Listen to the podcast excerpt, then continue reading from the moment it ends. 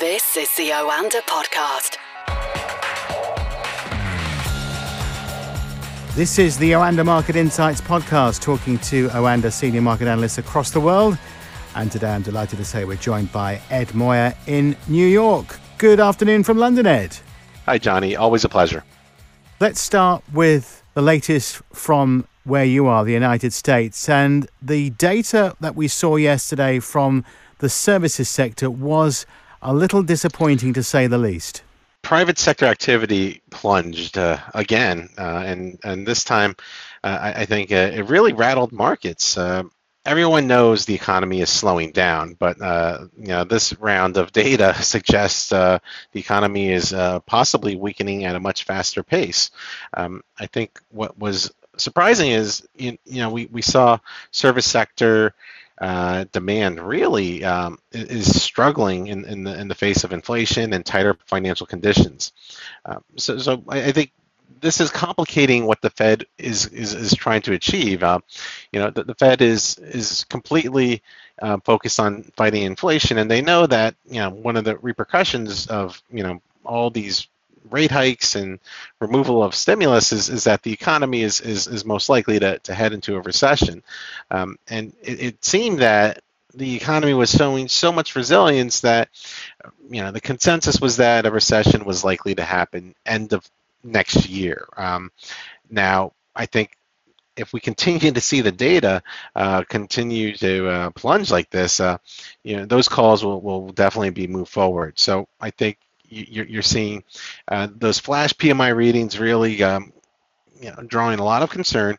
And then this morning, we also had the durable goods data and capital goods readings, and I think there was softness there too. So it just seems that a lot of companies, they're not doing as well as we thought. I think there's weaker CapEx plans in all these business surveys, and that is bad for GDP readings down the road. So I think you're going to see potentially more declines in defense and aircraft, which is a big part of durable goods statistics, and I think that you're going to probably see that inflation is continuing to be a very annoying problem here.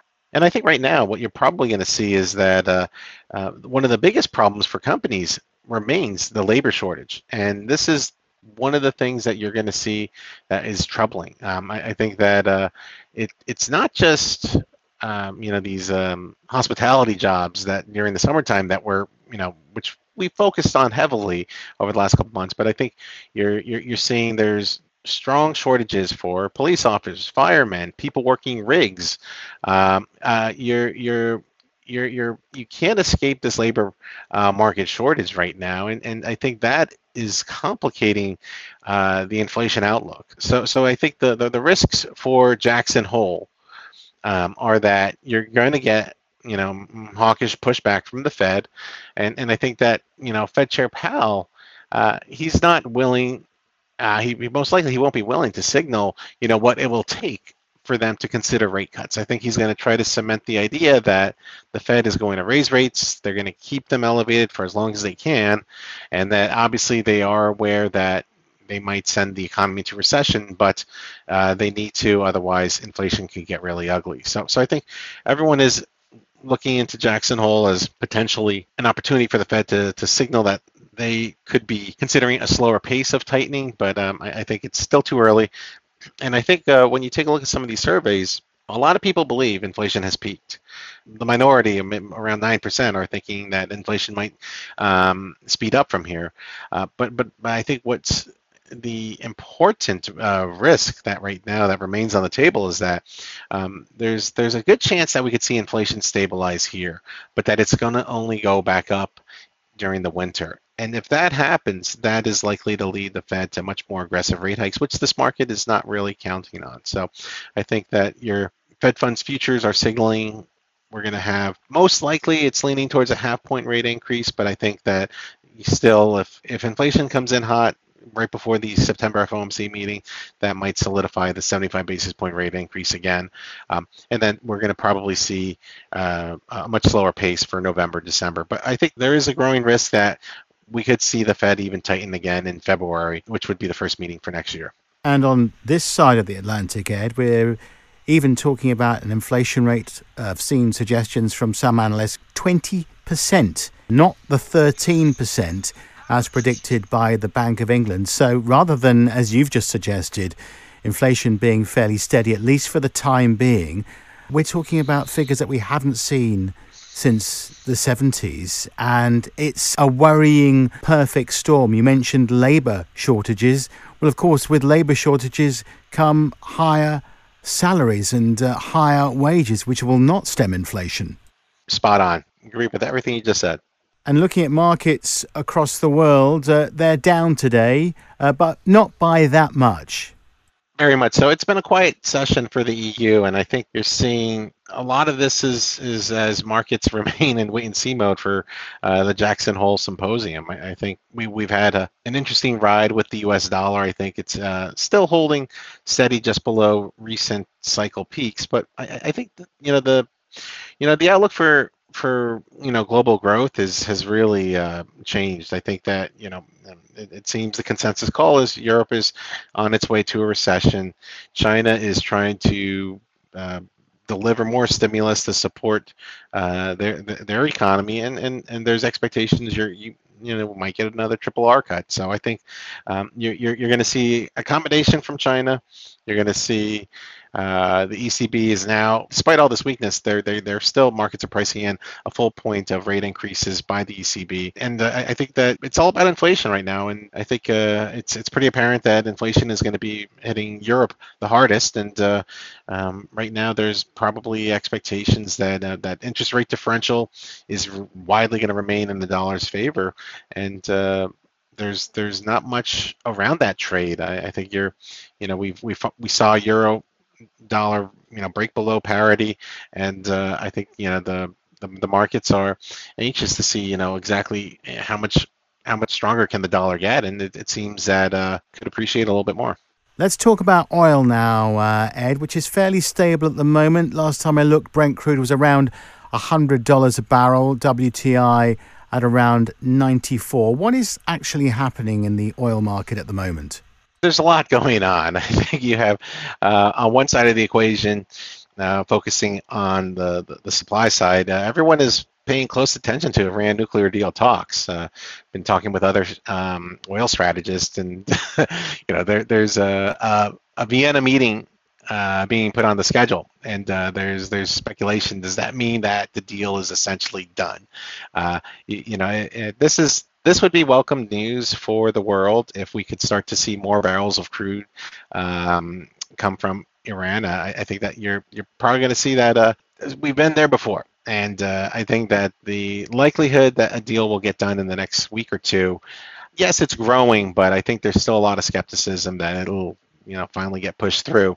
And the problem is that even if it does, what will happen in 2 years' time, when we could have a Republican at the White House, and if they're similar to President Trump's stance, they might be not happy to keep this potential deal in place. So I think Iran is in a very difficult situation right now, but I think their economy would benefit if they were to bring a deal into place here. So I think that's one key story that a lot of traders are focused on. I think the other important thing is there's not a lot of spare capacity in this market, and I think every week we look at the weekly statistics for oil.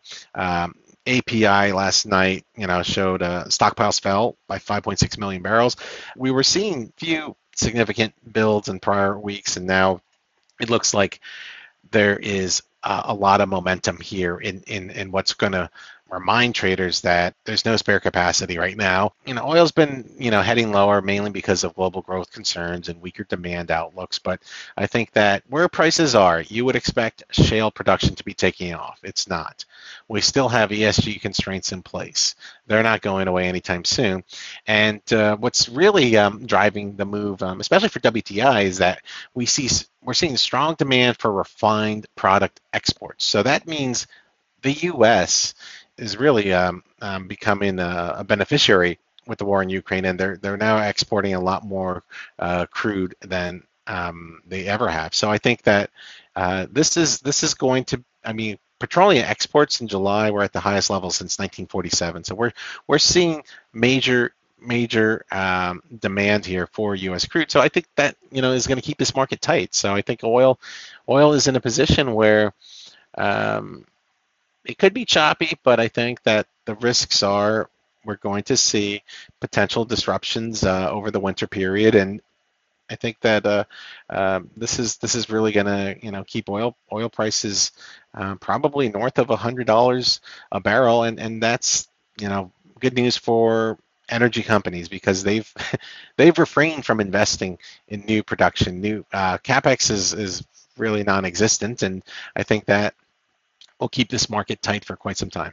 Finally, Ed, we often talk about Bitcoin and cryptocurrency. Of course, it's had some big falls in recent days. It's hovering, Bitcoin, that is, around about the $21,000 mark at the moment.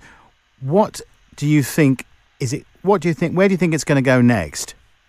The correlation with Bitcoin and equities completely remains intact. However, what is interesting is that we've started to see over the past year or so, Bitcoin would have a much more exaggerated move than what we would see in equities. So if stocks were down 2%, you would see Bitcoin down roughly 5% or more.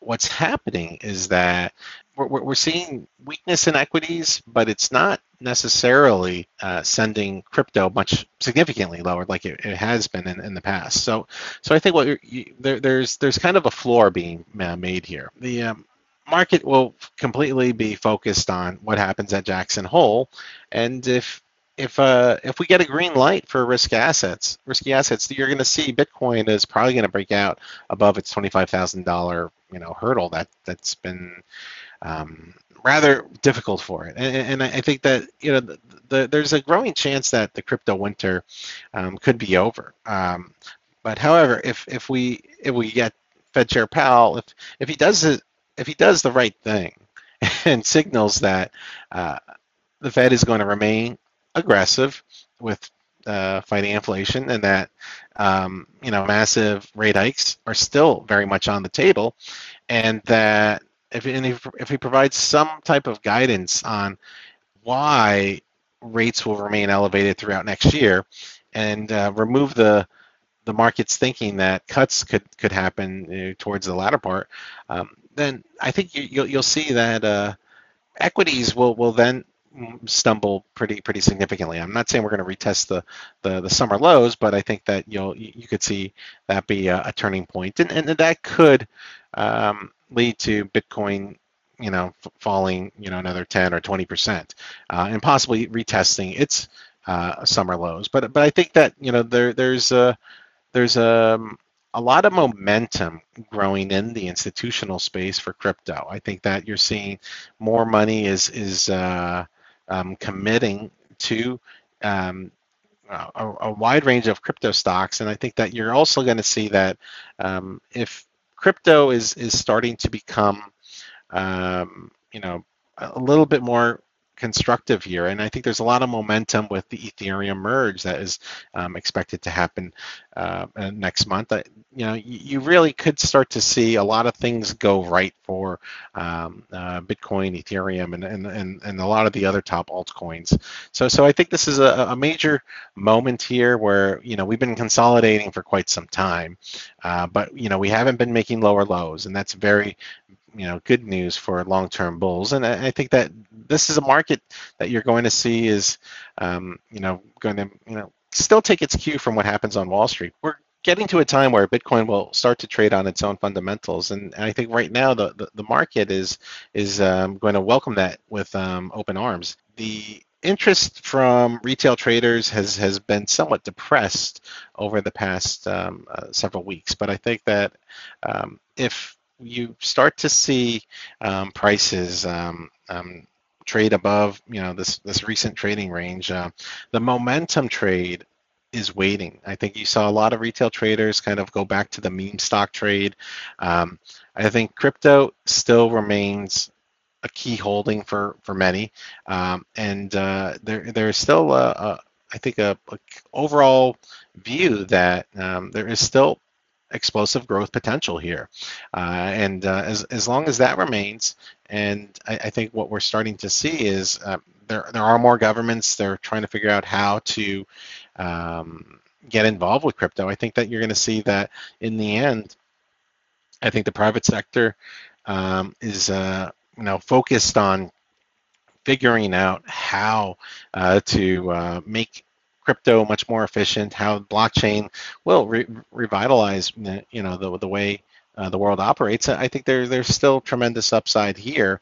It's just that we're seeing a lot of big red flags, and as you're staring at a global recessionary fears, that's a difficult environment for risky assets. But I think there will be a time when you'll start to see that Bitcoin will not necessarily be just a straight up risky asset play or leverage trade of that. So I think a lot of crypto people are getting excited again, and I think that in the next month or two, or after the September FOMC meeting, Bitcoin is above 25,000, then you could see a lot more momentum. And I think that's what a lot of traders are waiting for.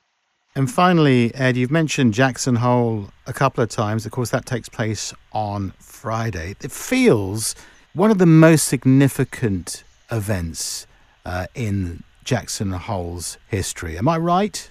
It's an important one. I think this, it's not going to be like Mario Draghi's "we'll do whatever it takes" speech, or I think what we'll see is, if Fed Chair Powell does what he wants to do, he's going to just keep on delivering that message that their policy path is focused on fighting inflation, and I think that he'll kind of push back on some of the dovish spin that some traders initially thought from that post-meeting press conference in July. But I think you're going to see that because they've gotten rid of forward guidance. I think this is going to be a market where, if Fed Chair Powell is starting to become more concerned about the economy, and if the market is starting to initially price in a slower pace of rate hikes, and if it becomes pretty apparent with Fed Funds futures that they're only going to raise rates by 0.5 point, I think there will be a moment in the next week or two where fixed income will say Fed Chair Powell is having another policy mistake, and you'll see yields surge because they're betting that the Fed is getting inflation wrong. So I think that it's going to be an important meeting. The risk that we get another policy mistake is there by the Fed chair, but I think this should not be a difficult one. I think that he just needs to maintain his hawkish stance. And everyone knows they're data dependent, but I think he needs to nail the point home that they're not considering rate cuts anytime soon. I think that he needs to be able to make the curve anticipate that, and I think that that's where he's going to struggle. But I think overall, we'll see enhanced volatility, and I think that if he does stick to the hawkish script and the markets do believe him, if he's convincing, we could see a much more stronger U.S. dollar, and that would be troubling for a lot of European currencies. Okay, Ed, thanks very much for joining us today. Really interesting stuff. We'll speak to you again soon. This is the Oanda Podcast.